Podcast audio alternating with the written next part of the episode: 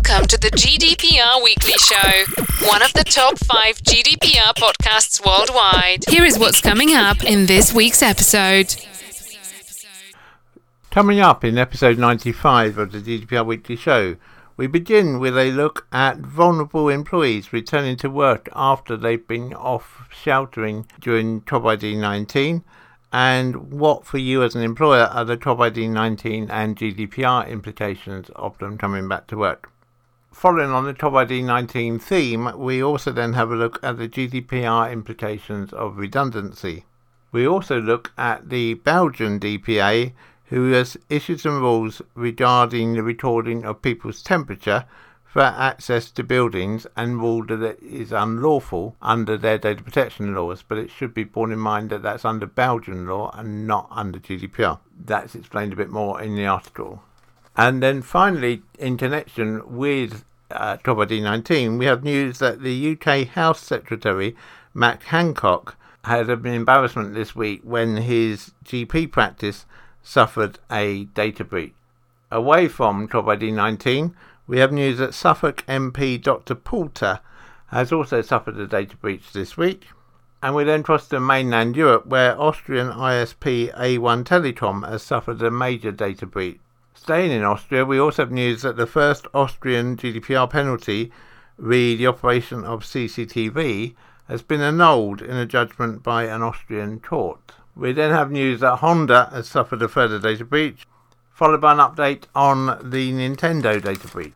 We then cross to America, and we have news that community care patients are suing an accountancy firm over a data breach. We then look at legal lessons that can be learnt from the Capital One data breach. And finally this week we have news that Macy's and Bloomingdale's have reached an out-of-court settlement in a class action relating to a data breach which they suffered last year. We also have news during the programme, so do listen out for news of our competition that we're running to celebrate our 100th episode, which is now only 5 weeks away, where you could win £100. All you need to do is answer the question in the competition, so make sure you listen out for that, and please do take part, because someone will win £100, and who knows, it could be you. Your coronavirus roundup from the GDPR Weekly Show. With the gradual return to work as we emerge from the COVID-19 pandemic, we thought we'd start this week with a look at what employers' obligations are towards sheltered workers and, in addition to that, what the GDPR implications of that were.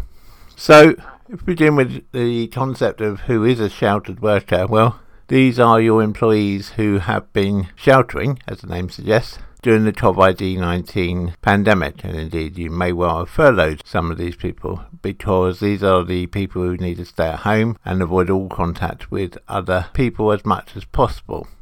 However, it's recognised that as we now move out of the furlough period, with furlough coming to an end in the UK after the summer, that it's time for employers to start giving some thought to what requirements are for bringing those sheltered workers back to work, bearing in mind that the medical condition which led to them being sheltered in the first place, whether that's medical condition of them or of a member of their household, is still going to exist, so extra care does need to be taken. So the first thing to say is that wherever possible, of course, you should be arranging for that vulnerable worker to still be able to work from home. Now that might mean providing them with additional IT equipment at home so they can work effectively. It might mean providing them with a company mobile phone if that's needed to enable them to work effectively. But that should be your first step, should be to look at, is there a way that this employee can still work for me, but work for me at home, even if that means maybe they're not doing the job that originally they were doing. Perhaps there's something a non-sheltered worker is doing which they could do at home, and an unsheltered worker to come into your premises to perform the other function. It's just worth thinking about. We all need to be flexible as we approach this new normal. However, if the sheltered employee simply can't work from home, that you need to bring them back into the workplace, then the crucial thing is remembering the 2-metre gap between them and anyone else.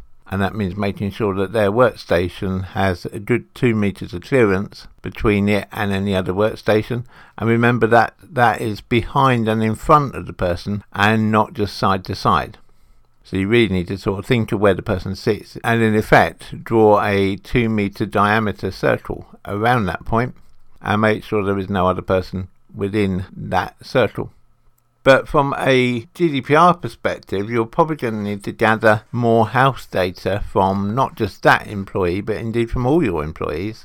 And that is probably going to require a change or an update to your employee privacy policy. This is something which we discussed in last week's episode of the GDPR Weekly Show, is that almost all employee and general privacy policies will have been written before COVID-19 and therefore will need additional clauses inserted to cover the collection of COVID-19 data. Now, as we discussed last week, you don't need specific consent for that in the UK, but you do need to detail in the privacy policy what data you are collecting, i.e. perhaps people's temperature, why you're collecting it to maintain the safety of the workforce, and how long you're keeping it, as long as the pandemic lasts, probably. Or you may wish to keep it longer. Perhaps you might want to keep it for a couple of years, or up to 6 years. Choice is yours. But you do need to give some thought to what you're doing there and what you're holding, and make sure you detail that, because, as I say, you don't need consent to hold the information, but you must make sure you've told the employees what you're holding, why you're holding it, and when you're going to get rid of it. This is an important coronavirus update. Stay home. Protect our NHS. With the release of economic data in the UK on Friday this week, showing that the UK has suffered its biggest ever drop in output, and therefore essentially the country is destined to enter a recession, which all the analysts and indeed of course everyone here and indeed probably the whole business community in the UK is hoping will be very much a V-shaped recession, and that we can climb back out of the economic mire we find ourselves in just as quickly as we've fallen into it. But it has to be accepted that that may not happen, and even if it does, unfortunately the pandemic is likely to lead to the need to make a number of staff redundant. They've been sheltered from that by the government furlough scheme, and very welcome that scheme has been. But it's inevitable, I think, that in a number of industries, all it will actually have done is deferred redundancy. And we've seen an example of this. Perhaps the biggest example that comes to mind in the UK currently is with British Airways, who look like they could be reducing substantially the number of people who work for them. So what's all this got to do with GDPR, you might be asking yourselves? Well, one outcome from the issue of redundancy notices, or even the start of discussions that you might be thinking of making some of your workforce redundant, is leading to employees requesting copies of their data which you hold about them, which of course they're perfectly entitled to do. Now, bear in mind that that data is not only the data which you might hold on your HR system or your payroll system, but also they are entitled to request copies of any emails, either which are to them or from them, or in which they were named and discussed. Now, that gives rise to two issues, of course. One is you may be reluctant to reveal those emails to the employee, but you have no choice. And the second is that even given that you have no choice, it's going to be probably for most companies a massive amount of work to actually try and retrieve those emails and actually produce them in a form which is suitable for the employee to look at. Because bear in mind, and this is very important, that when you do provide copies of those emails to the employee, you must redact anyone else's name that's included in that email. Otherwise, not only have you suffered the time that it's taken you to put the information together for the employee, but you've also committed a data breach because you revealed someone else's name. So do be very, very careful. Technically and legally, there is no limit on the amount of time which you are expected to spend on collating all of these emails, but you must spend what a reasonable person in a court of law would consider to be a reasonable amount of time for you to spend on it. So no one's saying you've got to dedicate one employee a whole week to find the emails which one other employee has requested. That's not realistic. But neither is to say, oh well, we've carried out a cursory glance and in the first hour these are the emails we found, and therefore that's all you get him. So you need to seek a compromise, and I can't tell you a precise compromise because it's going to vary from case to case. But you certainly should spend at least 10 hours, I would say, looking for emails relating to the person who's made the request. Unless, of course, in that time you've satisfied yourself that you have already found all the emails that are to find. There's no point carrying on searching once you've found everything. But 10 hours, and of course that's 10 man hours, so that might be one person for 10 hours or two people for 5 hours each, is probably a reasonable amount of time to spend hunting down emails relating to an individual employee. And obviously you're going to start at the most recent and work backwards. That's important too. Now, if it does end up going to an industrial tribunal or to a court of law, then you may be ordered to go back further than that. But in the first instance, I would say use the 10-hour rule as a general benchmark on how much data you should be looking to retrieve and how much time you should be spending on it. Certainly in our experience in employment tribunals that we've been involved in, then the tribunal has accepted 10 man hours as being a reasonable amount of time to have spent retrieving emails relating to an employee. Once you release that information to the employee, then it's up to them what they do with it. So why might they want this information? Well, because if you're making a decision about who to make redundant, then you need to be very clear that you document how you came to that decision. Because under GDPR, it's quite possible, and indeed some would even say quite probable, that an employee may query your reasoning behind how you came to your decision, and you have to provide that information. So you can't just say, oh well, that's what we decided, because your employee could quite legitimately turn around and say, well, why? How did you come to that decision?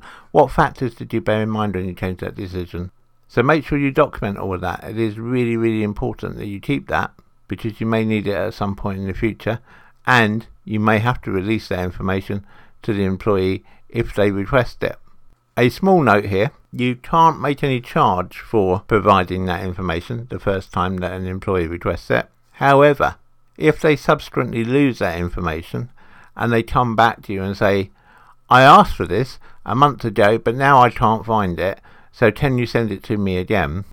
Then you are then entitled to make a reasonable charge for the time taken to provide that data. Now there's that horrible word reasonable again.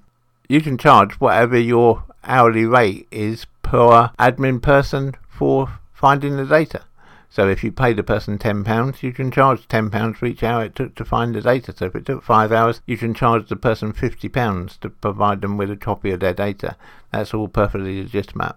But do try to think about this situation when you're thinking about making people redundant, because where in the past you probably wouldn't have had to provide that information, now you do. And that takes time. So when you're factoring in the cost of redundancy to your organisation, make sure you factor in some time for satisfying data subject access requests. Now, if you need help on a specific data subject access request and what you should be providing or not providing, we are of course always available to help. Just send your email to helpdesk@gdprweeklyshow.com and one of our specialists will come back to you with advice. Stay home, stay safe. We've mentioned in previous episodes of the GDPR Weekly Show how various countries across the EU have imposed their own regulations on top of GDPR when it comes to dealing with the COVID-19 pandemic. This week, Belgium chose to introduce some regulations in their country concerning temperature checks during the COVID-19 crisis. What the guidance says is that organisations cannot currently conduct temperature checks to the extent they record the results of these checks or the organisation's response to such checks in files, nor may organisations conduct temperature checks using sophisticated means such as thermal cameras, digital temperature scanners or other automated measuring means. However, the simple reading of individual temperatures without recording any data does not constitute a processing activity under GDPR, and is therefore allowed from a data protection standpoint. The main takeaways from the new guidance in Belgium are that they are saying that simply reading an individual's temperature with a basic manual thermometer does not constitute processing of personal data under GDPR, in their opinion, provided that temperature data in response to the temperature check, such as whether an individual's access to the premises is denied, are not recorded. If organisations record the response to temperature checks, e.g. an employer sends employees home following employee temperature checks and records the reasons for sending those employees home for labour law purposes, then this would constitute a process and activity by which the requirements of GDPR apply and for which the valid legal ground is required. If the processing activity is not covered by law and consent cannot be relied on due to an imbalance of power, which is always the case in an employer-employee relationship, then the actual recording of that data shall be considered unlawful. According to the Belgian Data Protection Authority, temperature checks using sophisticated means such as thermal cameras, digital temperature scanners and or other automated measuring means that allowing the reading of an individual's temperature at a distance constitutes processing activities involving health data under GDPR and therefore is not allowed. To the extent that temperature checks must involve the processing of health data, one of the legal grounds provided for under Article 9 of GDPR must be satisfied. According to the Belgian DPA, health data may only be processed for COVID-19 monitoring purposes where 1. The data subject has given his or her explicit consent to the processing. 2. It is necessary for the purposes of carrying out the obligations and exercising specific rights in the field of employment, social security and social protection law, and to the extent it is authorised by union or member state law or a collective agreement providing appropriate safeguards for the fundamental rights and the interests of the data subject. 3. It is necessary for reasons of substantial public interest on the basis of union or member state law. Or 4. Where it's necessary for reasons of the public interest in the area of public health on the basis of union or member state law, which must provide suitable and specific safeguards of individual rights and freedoms, in particular professional secrecy. The Belgian DPA, in their judgment, say that they consider consent not to be an appropriate legal basis to legitimise temperature checks, as A. Consent must be freely given, and B. Individuals must have the right not to give their consent for the processing of personal data and to object to temperature checks, and C. In the field of employment, employees may feel pressured to consent due to the imbalanced nature of the relationship with their employer. According to the Belgian DPA, even when consent is considered valid, it cannot be used to legitimise excessive processing of personal data. This would be the case, for example, where processing is not necessary to achieve the purpose. The guidance further clarifies that there is currently no specific legal basis under Belgian law that would allow organisations like employers or schools to conduct systematic temperature checks involving the processing of health data. While employers have an obligation to ensure health and safety at the workplace, according to the Belgian DPA, this obligation is not specific enough to legitimise the processing of health data for COVID-19 monitoring purposes. The Belgian DPA therefore calls upon the Belgian legislator to fill this legislative gap to the extent necessary in the current context. The Belgian DPA finally stresses that temperature checks are only partly effective in detecting COVID-19, as not all infected patients will have a fever, and a fever could be a symptom of some different illness anyway. Now, it's important to stress that all of this that we've just said only applies in Belgium at the moment. We don't have views from other ICOs or DPAs across Europe, apart from the UK ICO, who has said that the recording of temperature is fine, because their view is it can be carried out either under consent, although that's difficult in an employee-employer situation, or it can be carried out under the vital interests, because there's an argument that recording this information is in the vital interest not only of the person whose temperature is being taken, but the vital interest of the other employees of the company, or C, that there's a legitimate interest. So if you're in the UK, don't worry about what we've just said in this article concerning what the Belgian DPA has said, but obviously if you are in Belgium or you're in a country where the DPA has not yet formed an opinion, then you may want to take heed of this ruling from the Belgian DPA. Anyone can spread coronavirus. Stay at home, protect the NHS, save lives. The health secretary was caught on a live microphone admitting he was unaware of a data breach involving confidential patient information at his own GP practice until asked about it at a virtual conference. Babylon Health, a telemedicine company that enables people to have GP consultations over video chat, admitted to the breach on Tuesday night. A software error in the company's app had led to patients being presented with the recordings of other users' consultations with their doctors. At least 3 patients were affected, the company said, and none of them had viewed the videos. Speaking at the virtual CogX Festival, the Health Secretary, Matt Hancock, said he was unaware of the data breach, but that it did not affect his views on the value of private partnerships within the NHS. What I care about is getting results, Hancock said, when companies will come and help in the middle of a pandemic. The honest truth is there's no way we'd be able to deal with all this without the support of the tech companies. After the panel has ended, the audio of Hancock's conversation with his interviewer, the telegraph's Harry de Quetteville, continued to broadcast. The Babylon thing, I should have known, Hancock could be heard saying, especially since they're my GP. After de Quetteville told him that the breach meant that someone may have been given access to his medical consultations, Hancock joked, honestly, they know more about my bunion than anybody? The audio of the broadcast then cut off. A spokesman for the Information Commissioner's Office, the ICO, said Babylon Health contacted the ICO regarding an incident and advice was provided. People's medical data is highly sensitive information. Not only do people expect it to be handled carefully and securely, organisations also have a responsibility under the law. When a data incident occurs, we would expect an organisation to consider whether it's appropriate to contact people affected and to consider whether there are steps that can be taken to protect them from any potential adverse effects. Naomi Muldoon, the Senior Director of Trust and Security at OneLogin, said that the breach remained a serious cause of concern. By allowing members of the public GP sessions to become public, they potentially revealed among the most sensitive information available about an individual's health, which could in turn be leveraged by further cyber criminals using information for social engineering campaigns. Babylon Health confirmed yesterday that they were now certain that only 3 patients who had booked and had appointments with the GP practice had been affected and had been incorrectly presented with recordings of other people's consultations.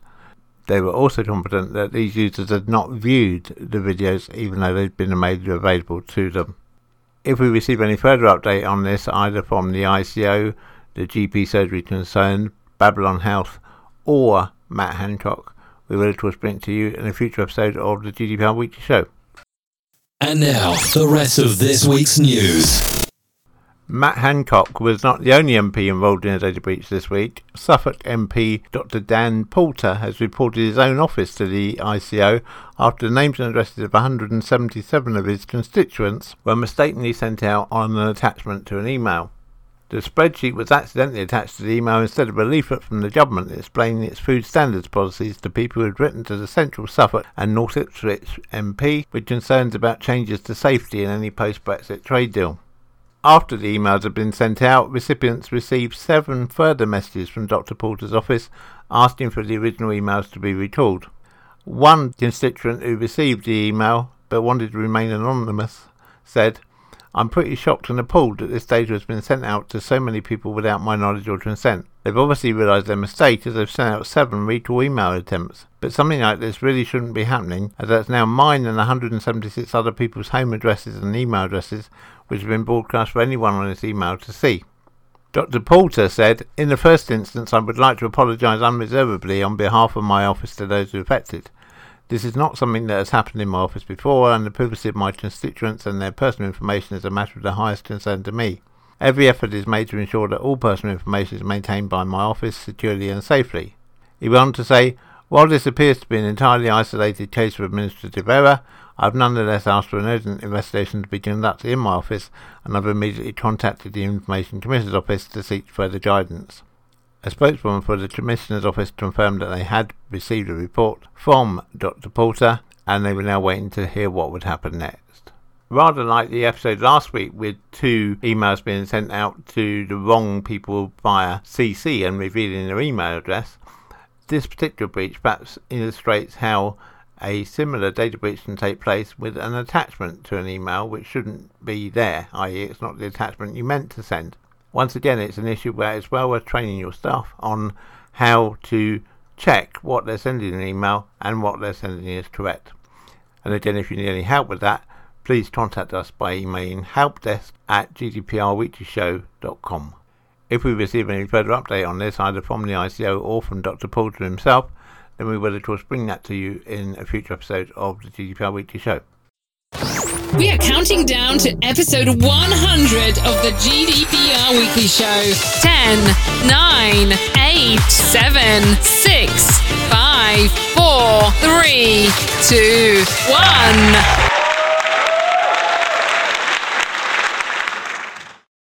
We move over to mainland Europe now and to Austria, where this week the Austrian largest internet service provider, A1 Telekom, admitted to a security breach.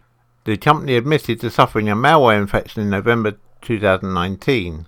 A1 said its security team detected the malware a month later, but removing the infection was more problematic than it had initially anticipated. From December 2019 to May 2020, A1 said its security team had battled with the malware's operators in attempts to remove all of their hidden backdoor components and kick out the intruders. A1, which didn't disclose the nature of the malware, didn't say if the intruders were a financially focused cybercrime gang or a nation-state hacking group. The Austrian ISP said that the malware only infected computers on its office network, but not its entire IT system, which consists of more than 15,000 workstations, 12,000 servers and thousands of applications. It's understood that the attackers took manual control of the malware and attempted to expand its initial foothold on a few systems to the company's entire network. A1 said the attacker managed to compromise some databases and even ran database queries in order to learn the company's internal network. In interviews with the Austrian press, A1 said that the complexity of its internal network helped prevent the attacker from making their way to other systems. A1 told German news site Heiss that despite a pretty serious compromise that lasted more than 6 months, the attacker had not got their hand on any sensitive customer data. However, a whistleblower claimed that the intruders made very specific database queries of location, phone numbers and other customer data for certain private A1 customers and downloaded massive amounts of customer data. According to A1, the company kicked the hackers off its network last month. Since then, A1 has reset passwords for all of its 8,000 employees and has changed passwords and access keys to all of its servers. Christian Hachette, the Austrian blogger and security researcher who first broke the story, said the whistleblower claimed the hack was carried out by Gallum, a codename used by Microsoft to describe a Chinese nation-state hacking group which specialises in hacking telecom providers worldwide. A1 declined to comment on the whistleblower's attribution. If we receive any more information on this, as always, we will of course bring it to you in a future episode of the GDPR Weekly Show. You're listening to the GDPR Weekly Show with your host, Keith Budden. If you are a regular listener to the GDPR Weekly Show, then you may remember that back in September 2018, we brought you news that the Austrian Data Protection Authority had imposed one of the first penalties for unlawfully operating video surveillance based on GDPR in Europe.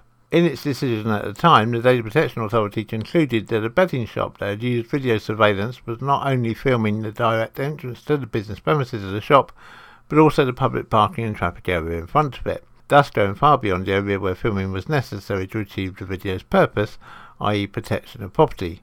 In addition, the Data Protection Authority claimed that the video surveillance was not suitably disclosed, the statutory maximum storage period of 72 hours for video recordings was not observed, and no protocols were kept to the processing operations, leading to a total fine of €4,800 imposed by the Data Protection Authority on the company involved. The company subsequently appealed against the decision, and in the current ruling, dated 19th of August 2019, the Austrian Federal Administrative Court annulled the administrative penalty imposed by the Austrian Data Protection Authority due to procedural irregularities. According to Austrian jurisdiction, the Data Protection Authority can impose administrative fines on a legal entity for violations of GDPR and the Austrian Data Privacy Act, respectively, if the violations are committed by individuals who hold a leading position in the legal entity concerned, or if the violations are caused by lack of supervision or control by a person in a leadership role. However, neither the decision nor any other procedural act of the Data Protection Authority indicated whatever behaviour by which individual had led to the infringements and was therefore attributable to the legal entity and could therefore be used as a basis for the administrative fine imposed. As the leading individual required was never named and thus never specified by the Data Protection Authority within the statutory time limits for prosecution, the Federal Administrative Court had to annul the administrative penalty imposed on the company. The Austrian Data Protection Authority has only just released this information, but I think it's fair to say that it shouldn't be overinterpreted by any organisations outside of Austria, because this particular requirement for identifying the individual who committed the act within the legal entity was very much a condition of Austrian law and not something more widely applied across Europe. Celebrate our 100th episode with us and you could win £100. Just name the 5 countries where we have most listeners worldwide. Listen out for more details. Thanks, Isabella. Yes, it's true. all you have to do to be in with a chance of winning £100 when we come to celebrate episode 100 in a few weeks' time is to guess which five countries we have the most listeners in. Just list down the five countries, put them on an email to us, and one lucky person will win £100. We also have some limited edition t-shirts and mug for runners-up. So don't delay, do it today. Hey Mike, tell our listeners what they have to do. Send your entry to competition at gdprradioshow.com. Honda has confirmed a cyber attack on its networks that is widely believed to involve deployment of Snake ransomware. Honda admitted that production, sales and development activities have all been affected and that their customer and financial services have been unavailable. Rumours on social media are that production globally has been stopped, although it's not been possible to confirm this with Honda as to whether this is anything to do with this data attack or whether in fact it's due to the coronavirus situation worldwide. This new attack comes after Honda last year left an Elasticsearch database exposed to the public with upwards of 40 gigabytes of data relating to the firm's internal systems and devices spotted by security researchers. And indeed, we brought that to you in previous episodes of the GDPR Weekly Show. Honda appears to have had some machines with Remote Desktop Protocol, RDP, access publicly exposed. RDP is a common threat vector for ransomware operations. Late on Tuesday, a spokesperson for Honda said that Honda can confirm that a cyber attack has taken place on the Honda network. They went on to say, "We can also confirm that there is no information breach at this point in time. Work is being undertaken to minimise the impact and to restore full functionality of production, sales and development activities. At this point, we see minimal business impact." However, the company's Twitter feed showed that both Honda Customer Service and Honda Financial Services, the company's lending arm, were experiencing technical difficulties and were unavailable.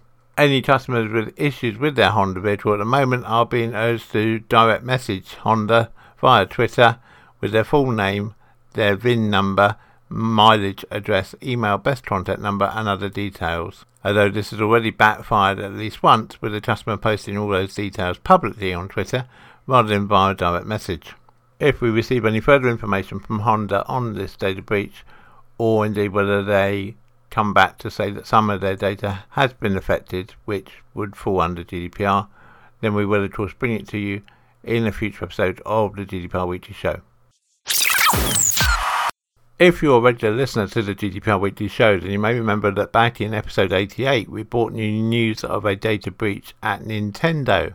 At that time, Nintendo estimated that around 160,000 accounts had been compromised, but it's now had to come back to say that, having carried out further investigation, it now believes that some 300,000 Nintendo accounts were compromised and had their Nintendo Network ID revealed. As a result of the breach, Nintendo believes hackers will have gained access to credit card and PayPal details, as well as personal information such as full names, dates of birth, and email addresses. In an update posted on Nintendo's Japanese support page, Nintendo explained that it has reset the passwords for those affected accounts and notified customers of the breach. In a statement, a Nintendo spokesman said, "We posted a report on unauthorised login on April 24, 2020, but as a result of continuing the investigation after that, there were an additional 140,000 NNIDs that may have been accessed maliciously." He went on to say, "We have also reset the passwords for these 140,000 NNIDs and the Nintendo accounts that were linked with them and contacted the customers separately.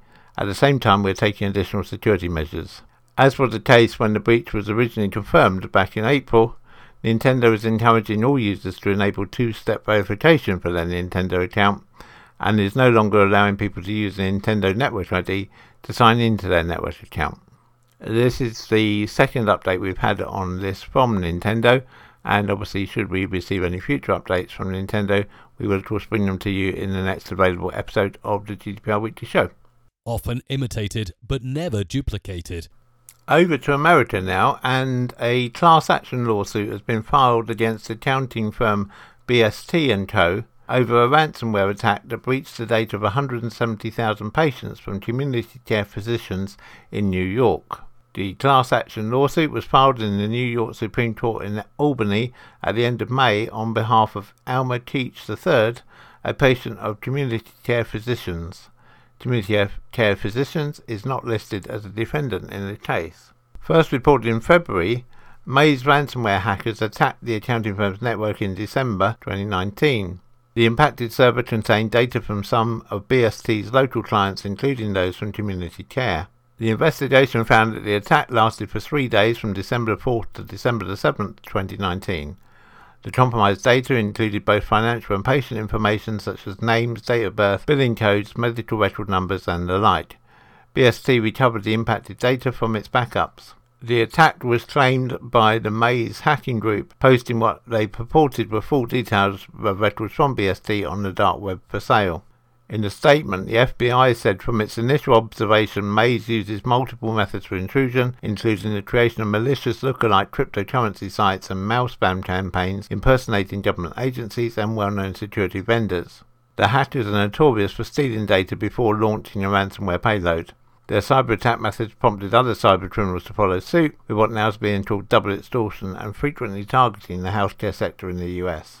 These concerns are spotlighted in the lawsuit against BST. The lawsuit argues that in recent years the Maze ransomware gang has gained notoriety for shaming victims by exfiltrating and publishing organisation-sensitive data. In particular, the Maze ransomware gang has been known to extort businesses by publicly posting breach data on the internet and threatening full dumps of stolen data if the ring's customers don't pay for their files to be unencrypted.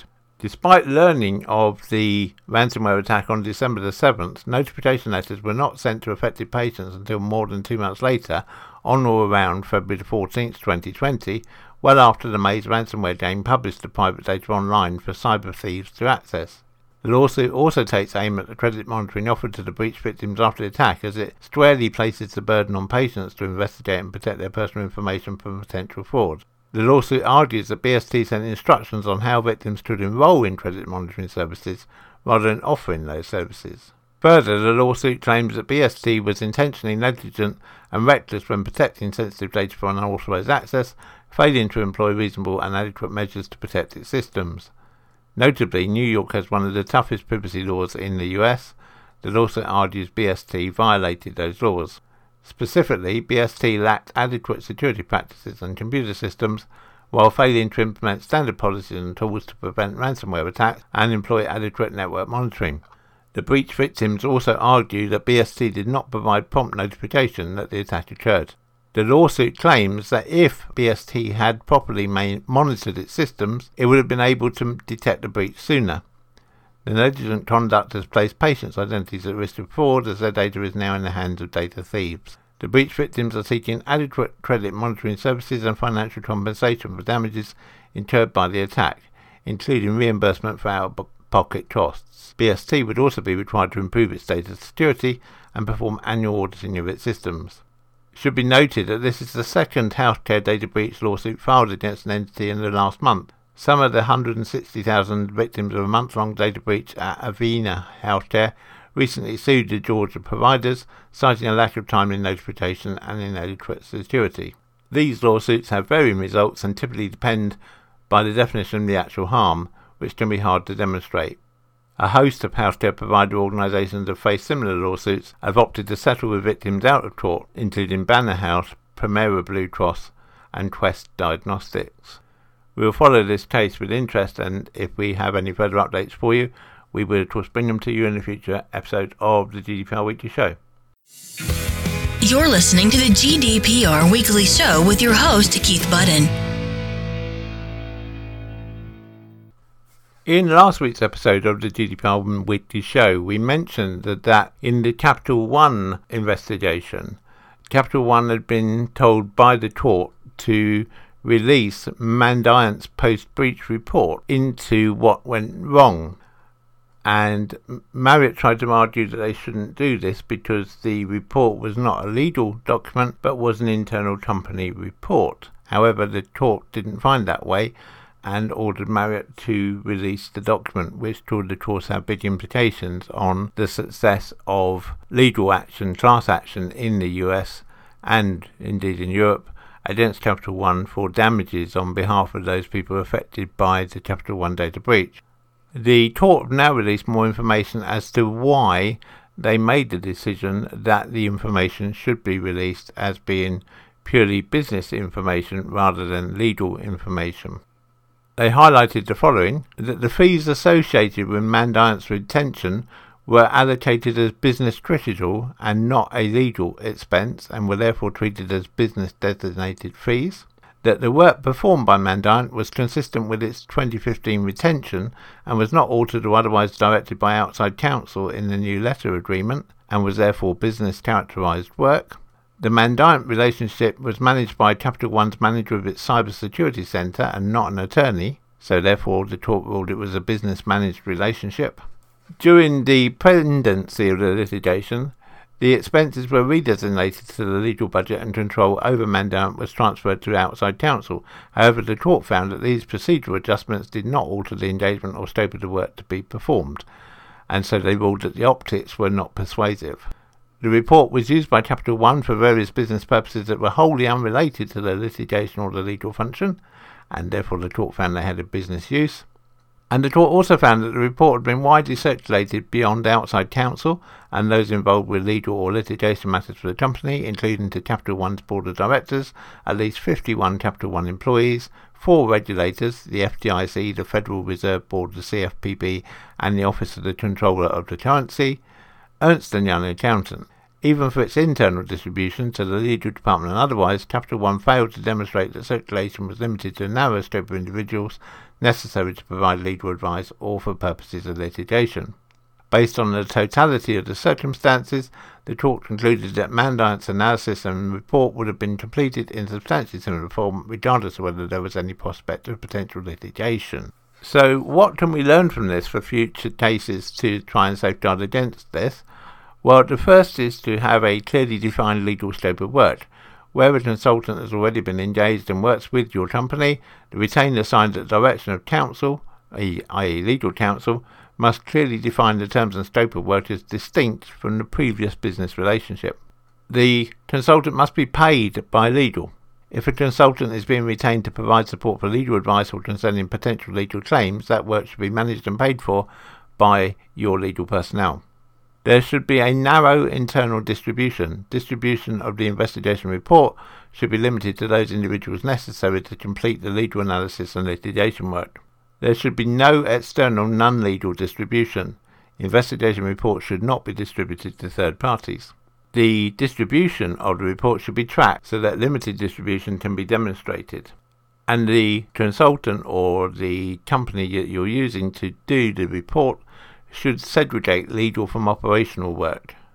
Where business and legal issues or analysis are part of the same investigation, steps should be taken to segregate the legal and litigation-related work products from business or operational reports. Now, of course, nothing can guarantee that a court will accept whether a document is a legal document or a business document, but following those steps should, at least based on this precedent, give some influence over the court in helping persuade that argument.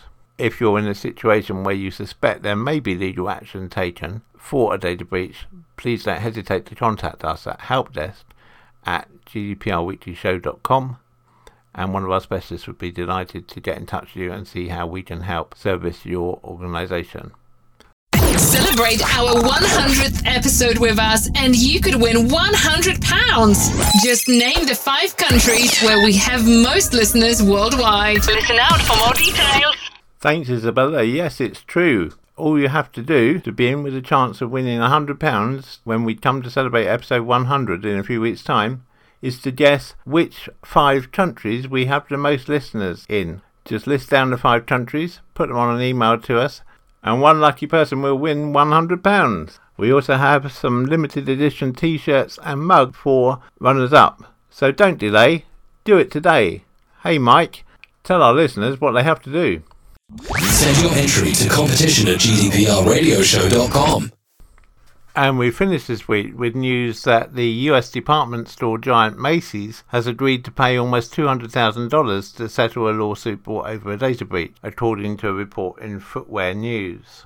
The class action lawsuit was brought after a third party managed to obtain customer information from Macy's in spring 2018. In the lawsuit, plaintiff Anna Carroll accused the 162-year-old company of failing to properly secure customer data against cyber attackers. On June the 5th this year, Macy's received final approval from a federal judge in Alabama to settle the suit. The retailer has set aside $192,500 to be allocated to eligible class members. Under the terms of the settlement, plaintiff Anna Carroll will receive a payment of $2,500 from Macy's. A further $60,000 will be shelled out by the store to cover their legal costs. Members of the class action will be reimbursed up to $1,500, providing they can supply documents to prove that they incurred expenses and lost time as a direct result of the data breach. Claimants who are unable to prove that their time was wasted in dealing with the fallout from the breach can only claim a single $30 payment. Judge R. David Proctor called the settlement fair, reasonable and adequate in a memorandum. It should be noted that opting to pay the lawsuit to go away is not an admission of failure to implement adequate cybersecurity measures on Macy's part. The company has stated that it is not in any way liable for the cyber attack, but chose to settle the suit because of the risks, uncertainties, burden and expense of continued litigation.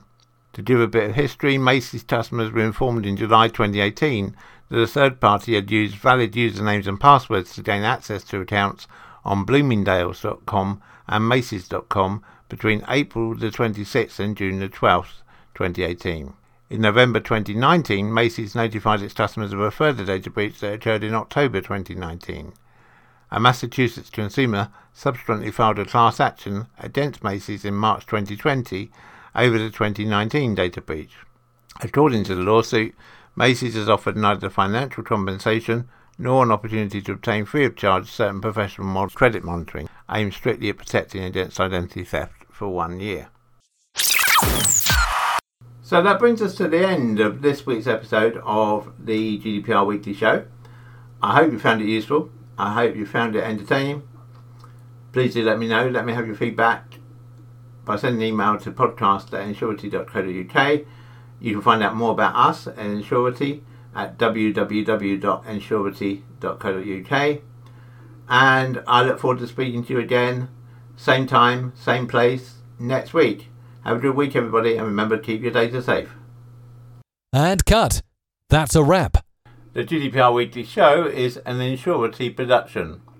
Follow us on Facebook at www.facebook.com/Insurity. Until next time, bye-bye.